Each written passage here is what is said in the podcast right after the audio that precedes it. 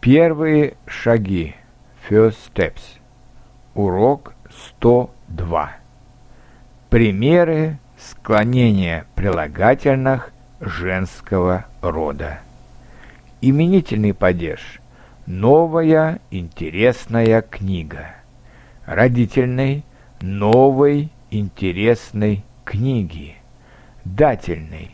Новой интересной книги винительный, новую интересную книгу, творительный, новой интересной книгой, предложный о новой интересной книге.